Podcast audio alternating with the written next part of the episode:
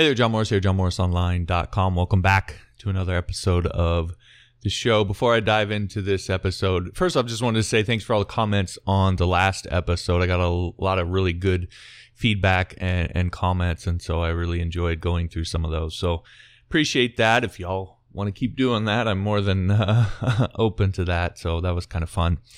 Uh, you also notice if you're watching on YouTube back here, you see that blue tape right there. So that's some painter's tape. I'm kind of going through and we put a bunch of trim on and now I got to go through and fill in all the cracks with caulking and then paint it and so forth. So I'm kind of doing some detail work uh, right now. But I'm going to talk about some project management lessons from building a tiny house, but that's actually just sort of one off the cuff here is that detail work, you know, when you're building a house, you have all these really big things that you got to do, like a house or like a walls and the roof and all these things on the lofts and et cetera, et cetera.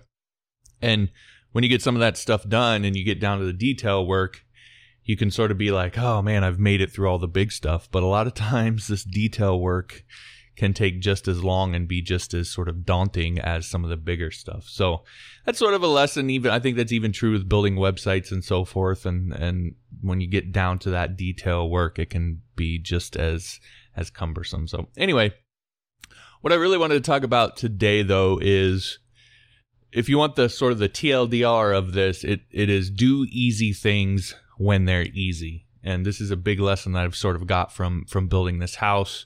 I've kind of dealt with this over the years with with web development, freelancing, and so forth, but really have learned this with building the house and has actually changed the way I approach a lot of things uh, when it comes to how I'm doing my web development now and freelancing and so forth and, and courses, etc. So let me just sort of go through this. I, I, you know, I've always been sort of the I'll figure it out type, which drives my wife absolutely nuts because she's a lot more of a planner. She likes to know the how, the when, the where, the why, uh, you know, every single little detail. That's just sort of how she is. And so we've always kind of had this, uh, kind of creative tension when it comes to that because me, I'm usually, I, I usually just sort of wing things.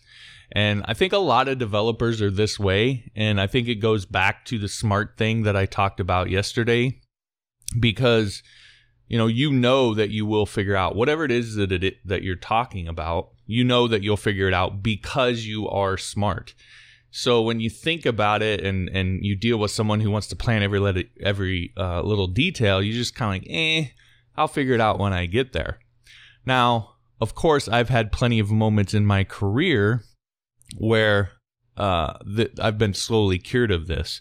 And the bro- the project for Michael Hyatt was a big one, right? I I've talked about the responsive stuff with that a little bit, but I was just going to figure out the responsive stuff later. I was we were under a really big time crunch and I was just trying to get the site done and I'm like, oh, I'll get to the responsive stuff later. And then people started joining the site and they were on their phones and their tablets and they started complaining almost immediately at, as soon as we opened the doors and like all the eyeballs from his team sort of turned to me. And, and that wasn't a really fun experience. And so that I learned a lesson in terms of pre planning and, and figuring out priorities and so forth. But a recent one, and I would think uh, I'm going to say a definitive one because this was a, a really hard one. It was this house. So we had to you know you have to trench in the electric and the water lines and there's a pole that's about 150 feet from here and then there's a water meter right next to it so we kind of got lucky in the sense that the, the electric line and the, the water meter are right next to each other they're 150 feet really isn't that far so it wasn't too bad of a situation but the problem was is that we didn't actually trench that and figure that all out until about halfway through the project because you know, it was we had a, a bunch to do, and we're like, oh, we'll figure that out later. And we weren't sure where we were going to put the bathroom, and that's where the water was going to come in. And so there are a lot of reasons why we didn't do it right off the bat. So by the time we did do it, the the house was half built, and we couldn't run the trencher, of course, underneath the house. Right, the trencher wasn't going to fit under there, and we needed to trench underneath the house to run the lines to the part of the house where they could could come up. So that little part, it was about a 10 foot section from the edge of the house as far as we could run the trencher to underneath the house to where we needed to run everything up, uh, we had to dig by hand.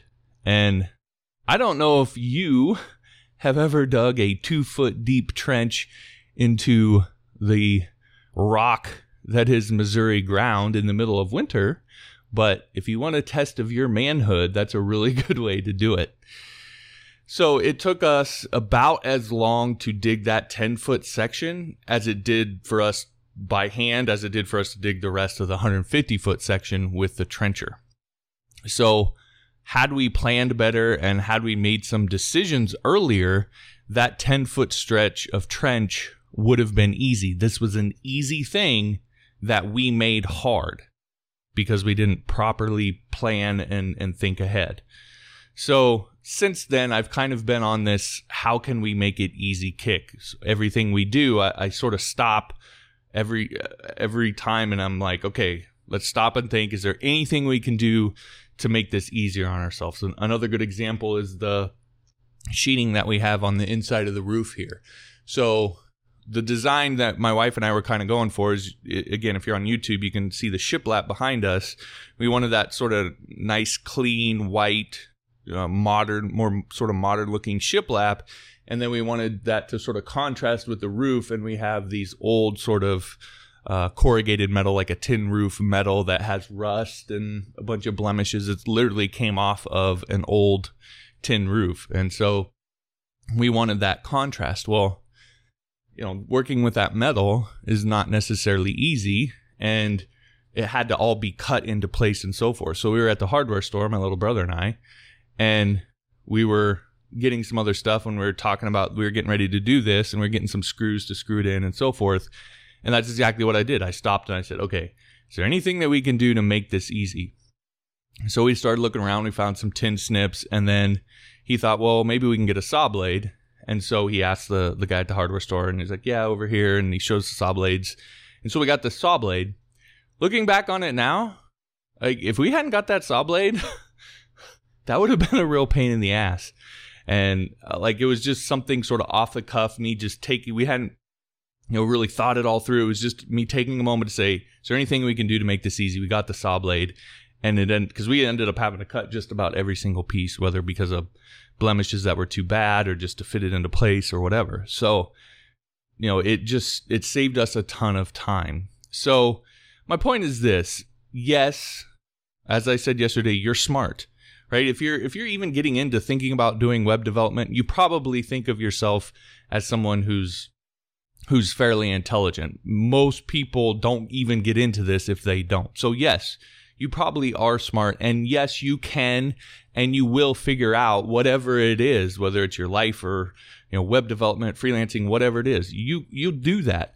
But not everything has to be hard, right? Apply your intelligence to, to do some pre planning and ask yourself, how can I make this easy?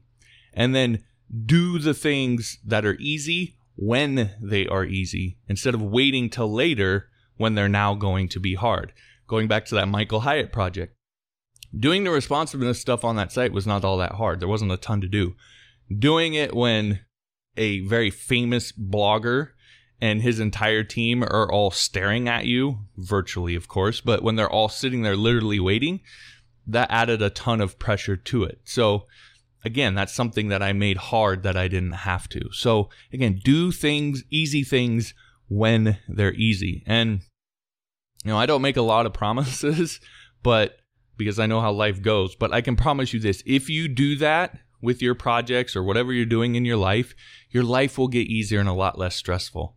So just think about that and hopefully take that to heart.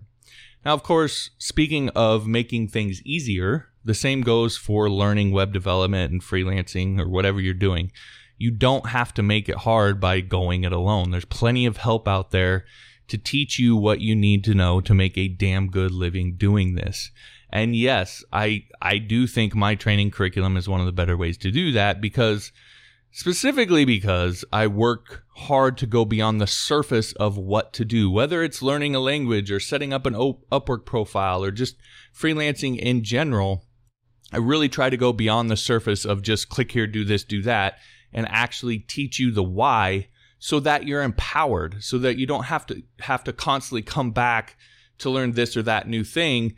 The more you learn why, whether it's web development language or it's freelancing and how clients think and this, that, and the other, the more you learn that over time, you become more and more empowered to sort of be able to figure these things out uh, on your own and it's not near as difficult or near as stressful. So uh, again, uh, that's why I think it's one of the better ways to learn all of this stuff. That and you can get access to it for nothing over on Skillshare. The details on that are at johnmorrisonline.com slash Skillshare. But whether it's my curriculum or it's someone else's, when it comes to learning these things, you don't have to go it alone. You don't have to make it harder than it has to be. Find a good teacher and dig in and make it happen. Uh, and I think you'll get there a lot faster than you would otherwise. In any case, take all that for what it's worth. That'll do it for today's episode. Thanks for watching and listening. We'll talk to you next time.